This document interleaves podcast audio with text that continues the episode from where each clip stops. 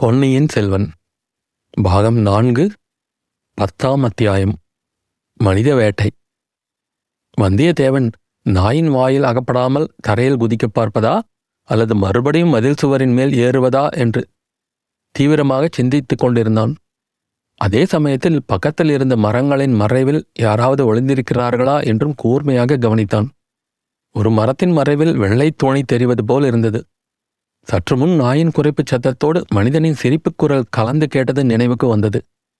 மனிதர் யாராவது உண்மையில் மறைந்திருந்தால், ஒரு மனிதனோ பல மனிதர்களோ அதை தெரிந்து கொள்ளாமல் குதிப்பது பெரும் தவறாக முடியும்.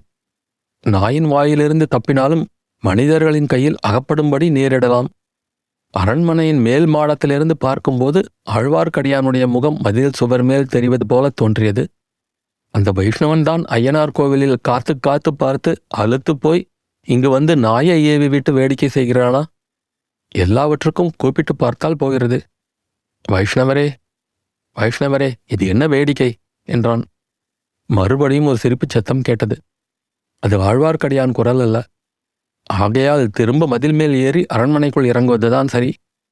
பெரிய பழுவேட்டரையரின் வரவேற்பு தடபுடல்களை எப்படியாவது தப்பித்து கொள்ளலாம் அல்லது சுரங்க வழி இருக்கவே இருக்கிறது. மணிமேகலையிடம் மீண்டும் கொஞ்சம் சரசம் செய்தால் போகிறது. இல்லாவிடில் பழுவூர் இளையராணியின் தயவையே சம்பாதித்து கொள்ள வேண்டியதுதான். இதுவரை தன்னை காட்டிக் கொடுக்காதவள் இப்போது மட்டும் காட்டிக் கொடுத்து விடுவாளா?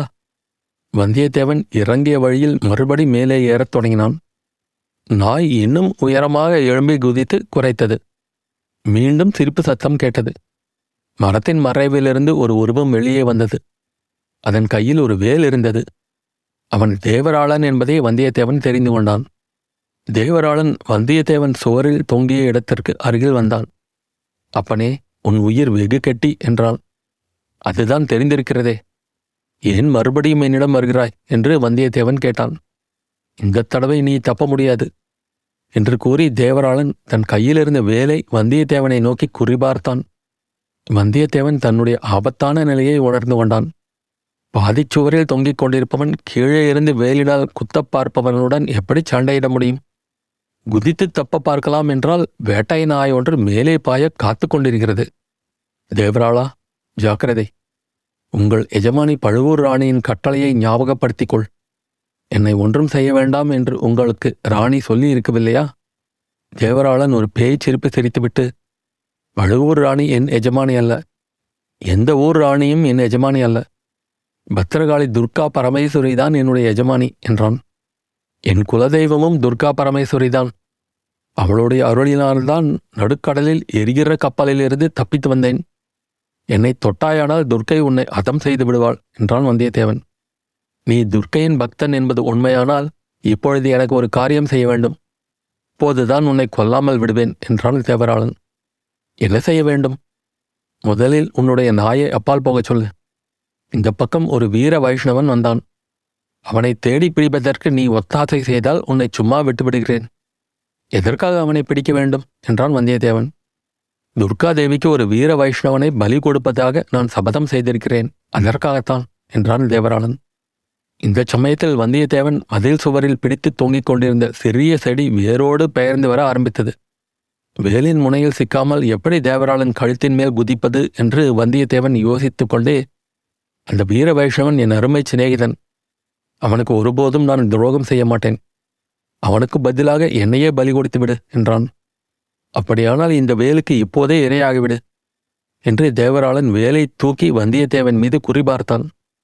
வந்தியத்தேவன் செடியை விட்டுவிட்டு வேலின் முனைக்கு அடியில் அதை தாவி பிடித்து கொண்டு கீழே குதித்தான். குதித்த வேகத்தில் தரையில் மல்லாந்து விழுந்தான். தேவராளன் அந்த அதிர்ச்சியை சமாளித்து கொண்டு வேலை தூக்கினான். அந்த சமயத்தில் பின்னாலிருந்து ஒரு உருவம் ஓடி வந்து தன் கையிலிருந்த தடியினால் தேவராளன் தலையில் ஓங்கி ஒரு போடு போட்டது. தேவராளன் வந்தியத்தேவன் பேரில் பொத்தொன்று விழுந்தான். நாய் தன் எஜமானனை தாக்கியவன் பேரில் பாய்ந்தது. ஆழ்வார்க்கடியான் அதற்கும் சித்தமாயிருந்தான். தன்னுடைய மேல் துணியை விரித்து நாயின் தலை மீது போட்டான். நாய் சில வினாடி நேரத்துக்கு கண் தெரியாத குருளாயிருந்தது. அச்சமயம் சுருக்கு போட்டு தயாராக வைத்திருந்த காட்டுக்கொடியை அதன் கழுத்தில் எறிந்து வைஷ்ணவன் நாயை ஒரு மரத்தோடு சேர்த்து பலமாக கட்டினான். இதற்குள் வந்தியத்தேவன் தேவராளனை தன் மேலிருந்து தூக்கி தள்ளிவிட்டு எழுந்தான். தேவராளன் வைஷ்ணவனுடைய ஒரே அடியில் நினைவு இழந்து மூர்ச்சையாகி கிடந்தான். இருவரும் இன்னும் சில காட்டு கொடிகளை பிடுங்கி அவனுடைய கால்களையும் கைகளையும் கட்டி போட்டார்கள். பிறகு வந்தியத்தேவன் வேலையும் ஆழ்வார்க்கடியான் கைத்தடியையும் எடுத்துக்கொண்டு கிளம்பினார்கள். சம்புவரையர் மாளிகையின் வாசற்பக்கத்தை தவிர மற்ற மூன்று பக்கங்களிலும் நெடுந்தூரத்துக்கு காடு மண்டி கிடந்தது. அதற்குள்ளே புகுந்து விட்டால் வெளியில் வருவது கஷ்டம். ஆகையால் வந்தியத்தேவனும் ஆழ்வார்க்கடியானும் மதில் சுவர் ஓரமாகவே விரைந்து சென்றார்கள். விரைந்து நடக்கும்போதே ஆழ்வார்க்கடியான், "நீ புத்திசாலி என்று நினைத்தேன். நான் நினைத்தது தவறு என்று இப்போதே தெரிந்தது" என்றான். "அவசரப்பட்டு சுரங்க வழியில் புகுந்ததை சொல்கிறீரா? அதன் மூலமாக எவ்வளவு பயங்கரமான மர்மங்களை கண்டுபிடித்திருக்கிறேன் தெரியுமா?" என்றான் வந்தியத்தேவன். "அது ஒரு புறம் இருக்கட்டும். வைஷ்ணவனை கண்டுபிடிப்பதற்கு ஒத்தாசை செய்கிறாயா என்று தேவராளன் கேட்டதும், ஆகட்டும் என்று சொல்லி தொலைப்பதற்கு என்ன? வீணாக ஏன் அபாயத்துக்கு உள்ளாக வேண்டும்?" என்றான் வைஷ்ணவன். "எல்லாம் சகவாச தோஷந்தான்" என்றான் வந்தியத்தேவன். "யாருடைய சகவாசத்தை சொல்கிறாய்? இத்தனை தவறு செய்யும்படி நான் உனக்கு ஒரு நாளும் சொன்னதாக நினைக்கவில்லையே." "உம்மை சொல்லவில்லை ஐயா, பொன்னியின் செல்வரை சொல்லுகிறேன். அவரை பார்த்து பழகிய பிறகு பொய் சொல்வதற்கு உள்ளம் இடம் கொடுக்கவில்லை.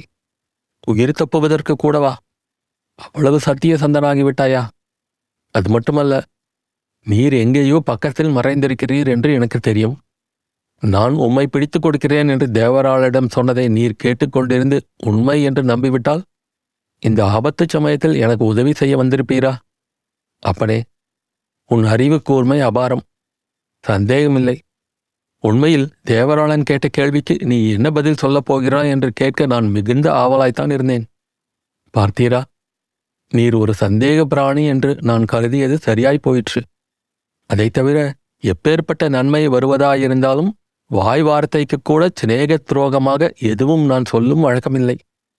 ஆனால் நீர் ஐயனார் கோவிலில் காத்திருக்கிறேன் என்று சொல்லிவிட்டு இங்கு வந்தது எப்படி? சுரங்க வழியில் நான் திரும்பி வந்திருந்தால் உம்மை காணாமல் திண்டாடி இருப்பேனே" என்றான் வந்தியத்தேவன். "சுரங்க வழியில் நீ திரும்பி வந்திருந்தால் உயிரோடு வந்திருப்பது சந்தேகம்தான். நீ சுரங்க வழியில் புகுந்து சிறிது நேரத்துக்கெல்லாம் சதிகாரர்கள் அதில் புகுந்தார்கள். நீ புத்திசாலி ஆகையால் நிச்சயம் வேறு வழியாகத்தான் வருவாய். அநேகமாக இங்கே சுவர் ஏறி குதித்து வரக்கூடும் என்று எண்ணினேன். அவ்வாறு எண்ணிக்கொண்டா இவ்விடத்துக்கு வந்தீர்? அது மட்டுமல்ல, சுரங்கப்பாதையில் புகுந்த சதிகாரர்கள் தேவராளனை மட்டும் வெளியில் காவலுக்கு வைத்துவிட்டு சென்றார்கள். அவர்கள் திரும்பி வரும்போது ஐயனார் கோவிலில் யாரும் இல்லாமல் இருக்கக்கூடாதே. ஆனால் அது எனக்கு தெரியாது. அதற்காக ஏதோ சமிக்ஞை சொல்லிவிட்டு புகுந்தார்கள் போலிருக்கிறது. எல்லாரும் சுரங்கத்துக்குள் புகுந்து விட்டார்கள் என்று நான் நினைத்தேன். நீ உள்ளே போய் அகப்பட்டு கொண்டிருக்கிறாயே என்று வேறு கவலையாயிருந்தது. சுரங்கப்பாதையை வெளியிலிருந்து திறப்பதற்கு என்ன உபாயம் என்று தெரிந்து கொள்ளவும் விரும்பினேன். ஆகையால் பலிபீடத்தின் அருகில் சென்று அதை திருப்ப முயன்று கொண்டிருந்தேன். காலடி சத்தம் கேட்டது. திடுக்கிட்டு திரும்பி பார்த்தேன். தேவராளன் கையில் வேலுடன் வந்து கொண்டிருந்தான். என்னை கண்ட இடத்தில் கொன்றுவிட சதிகார கூட்டத்தார் வெகு நாளைக்கு முன்பே தீர்மானித்திருந்தார்கள். அது எனக்கு தெரியும். என் கையிலோ ஆயுதம் இல்லை. ஆகையால் ஓட்டம் பிடிப்பதை தவிர வேறு வழி இல்லை. தேவராளனும் தொடர்ந்து ஓடி வந்து கொண்டிருந்தான். அடர்ந்த காடாக இருந்தபடியால் அவனால் என்னை பிடிக்க முடியவில்லை. கொஞ்ச நேரத்துக்கு பிறகு என்னை அவன் தொடர்ந்து வரவில்லை என்று தோன்றியது. வேட்டையை கைவிட்டு விட்டான் என்று எண்ணி காட்டிலிருந்து இனி ராஜபாட்டைக்கு போய்விடலாம் என்று உத்தேசித்தேன். சற்று தூரத்தில் ஒரு குடிசை தெரிந்தது. அதில் ஒரு சிறிய விளக்கு மினுக்கு மினுக்கென்று பிரகாசித்து கொண்டிருந்தது. அந்த குடிசையில் ராஜபாட்டைக்கு வழி கேட்கலாம் என்று நினைத்து அதை அணுகினேன். சற்று தூரத்திலிருந்து உற்று பார்த்தேன். நல்ல வேலையாய் போயிற்று. குடிசை வாசலில் தேவராளன் நின்று கொண்டிருந்தான். ஒரு பெண் பிள்ளையும் ஒரு நாயும் அவன் அருகில் நின்றார்கள். தேவராளன் பெண் பிள்ளையிடம் ஏதோ சொல்லிவிட்டு நாயை அழைத்து கொண்டு மறுபடியும் புறப்பட்டான். நாய் நான் நின்ற திசையை நோக்கி குரைத்தது. ஆகவே அபாயம் இன்னும் அதிகமாயிற்று. ராஜபாட்டைக்கு போகும் உத்தேசத்தை கைவிட்டு காட்டு வழியிலேயே புகுந்து ஓடி வந்தேன். நாய் அடிக்கடி குரைத்து கொண்டு வந்தபடியால் அவர்கள் எங்கே வருகிறார்கள் என்பதை நான் ஊகிக்க முடிந்தது. ஓடி வந்து கொண்டிருக்கும் போதே மூளையும் வேலை செய்து கொண்டிருந்தது. இரவு முழுவதும் காட்டில் சுற்றி கொண்டிருப்பது அசாத்தியம். எப்படியும் அவர்கள் வந்து பிடித்து விடுவார்கள். கையில் வேலுடன் கூடிய தேவராளனையும் வாயில் பல்லுடன் கூடிய வேட்டை நாயையும் ஏக காலத்தில் சமாளிப்பது சுலபமல்ல. அச்சமயத்தில் இப்பெரிய மாளிகையின் மதில் சுவர் தெரிந்தது. மதிலில் ஏறி உள்ளே குதித்து விட்டால் எப்படியாவது சமாளித்து கொள்ளலாம் என்று எண்ணினேன். அப்படியே ஏறிவிட்டேன். அச்சமயம் நீ அரண்மனை மேல் மாடத்தில் ஓடி வந்து கொண்டிருப்பதை பார்த்தேன். நீ மதில் மேல் ஏறி வெளியே குதிப்பதற்குத்தான் ஓடி வருகிறாய் என்று தெரிந்து கொண்டு மறுபடியும் கீழே குதித்தேன். நாம் இரண்டு பேருமாக சேர்ந்து தேவராளனையும் அவனுடைய நாயையும் சமாளித்து விடலாம் என்ற நம்பிக்கை ஏற்பட்டது. இதற்குள் நாய் குறைக்கும் சத்தம் கேட்கவே பக்கத்தில் இருந்த மரத்தின் மேலே ஏறிக்கொண்டேன். நாயும் தேவராளனும் நான் ஏறி இருந்த மரத்தை அணுகித்தான் வந்தார்கள். அதற்குள் நீ மதில் சுவரிலிருந்து இறங்கியது தேவராளனின் கண்ணில் பட்டது போலும். நாயையும் அழைத்து கொண்டு நீ இறங்கும் இடத்தை நெருங்கினான். பிறகு நடந்ததெல்லாம் உனக்கு தெரியும். வைஷ்ணவரே, விதியின் வலிமையை பற்றி உமது அபிப்பிராயம் என்ன என்று வந்தியத்தேவன் கேட்டான். இது என்ன கேள்வி? திடீரென்று விதியின் பேரில் உன்னுடைய எண்ணம் போனது ஏன்? ஒவ்வொருவனும் பிறக்கும் போதே இன்னாருக்கு இன்னபடி என்று பிரம்மதேவன் தலையில் எழுதி வைத்து விடுவதாக சொல்கிறார்களே, அதை நீர் நம்புகிறீரா இல்லையா? இல்லை, எனக்கு விதியில் நம்பிக்கை இல்லை. விதியை முழுதும் நம்புவதாயிருந்தால் பரந்தாமனிடம் பக்தி செய்து உய்யலாம் என்பதற்கு பொருள் இல்லாமல் போய்விடும் அல்லவா? ஆழ்வார்கள் என்ன சொல்லியிருக்கிறார்கள் என்றால், ஆழ்வார்கள் எதையாவது சொல்லியிருக்கட்டும், எனக்கு விதியில் பூரண நம்பிக்கை உண்டாகியிருக்கிறது. விதியின்படியேதான் எல்லாம் நடக்கும் என்று கருதுகிறேன். இல்லாமல் போனால் இன்றைக்கு நான் தப்பித்து கொண்டு வந்திருக்க முடியாது. அப்பனே, விதியினால் நீ தப்பித்து வரவில்லை, மதியின் உதவியினால் தப்பித்து வந்தாய். இல்லவே இல்லை, என் மதி என்னை ஆழம் தெரியாத அபாயத்தில் கொண்டு போய் சேர்த்தது. விதி என்னை அதிலிருந்து கரையேற்றியது. இப்படி அவர்கள் பேசிக்கொண்டிருக்கும் போதே காட்டை கடந்து வந்துவிட்டார்கள். கடம்பூர் அரண்மனையின் முன்வாசல் அங்கிருந்து தெரிந்தது. அங்கு ஒரே அல்லோல கல்லோலமாய் இருந்ததும் தெரிந்தது. பழுவேட்டரையரின் யானை, குதிரை பரிவாரங்கள் வெளியிலிருந்து வாசலை நெருங்கி வந்து கொண்டிருந்தன. அமோகமாக அலங்கரிக்கப்பட்டிருந்த அரண்மனை வாசலில் சம்புவரையரும் அவருடைய பரிவாரங்களும் வரவேற்பதற்கு காத்திருந்தார்கள். நூற்றுக்கணக்கான தீவர்த்திகள் இரவை பகலாக்கி கொண்டிருந்தன. பேரிகைகள், முரசுகள், கொம்புகள், தாரைகள், தப்பட்டாய்கள் ஒன்று சேர்ந்து முழங்கின.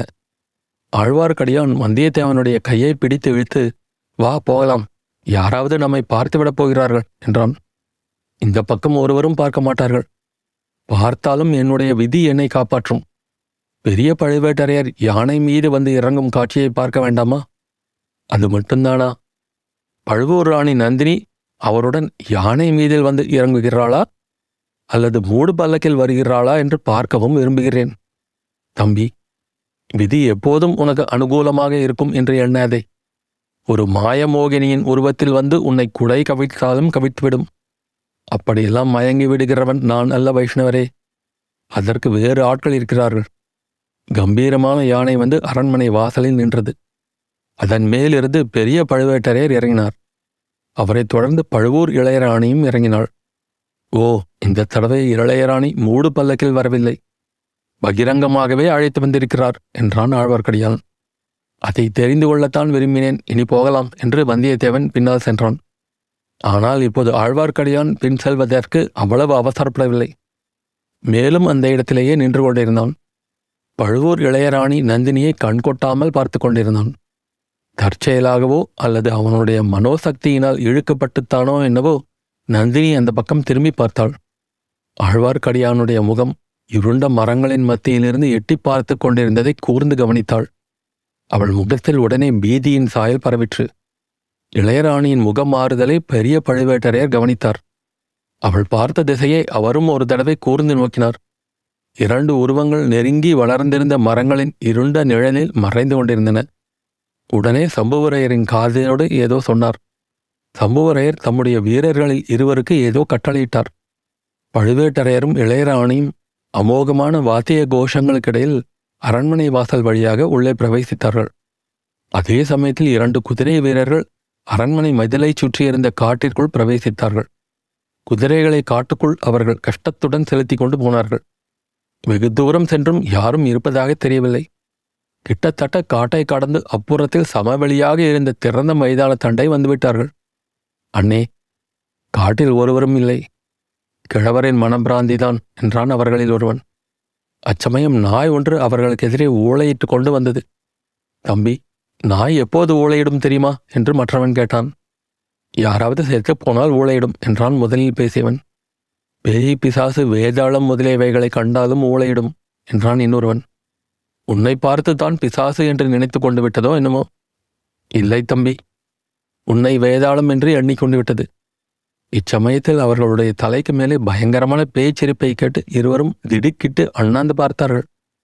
இரண்டு பேரின் தலைக்கு மேலேயும் இரண்டு மரக்கிளைகளில் இரண்டு வேதாளங்கள் உட்கார்ந்திருந்தன. இரண்டு வேதாளங்களும் அந்த இரண்டு வீரர்களின் கன்னத்திலும் பளீரென்று அரைந்து கழுத்தை பிடித்து நெட்டி கீழே தள்ளின. பிறகு அந்த பொல்லாத வேதாளங்கள் குதிரைகளின் மீது ஏறிக்கொண்டு காட்டை கடந்து மைதானத்தில் விரைந்து சென்றன. அத்தியாயம் முடிவு.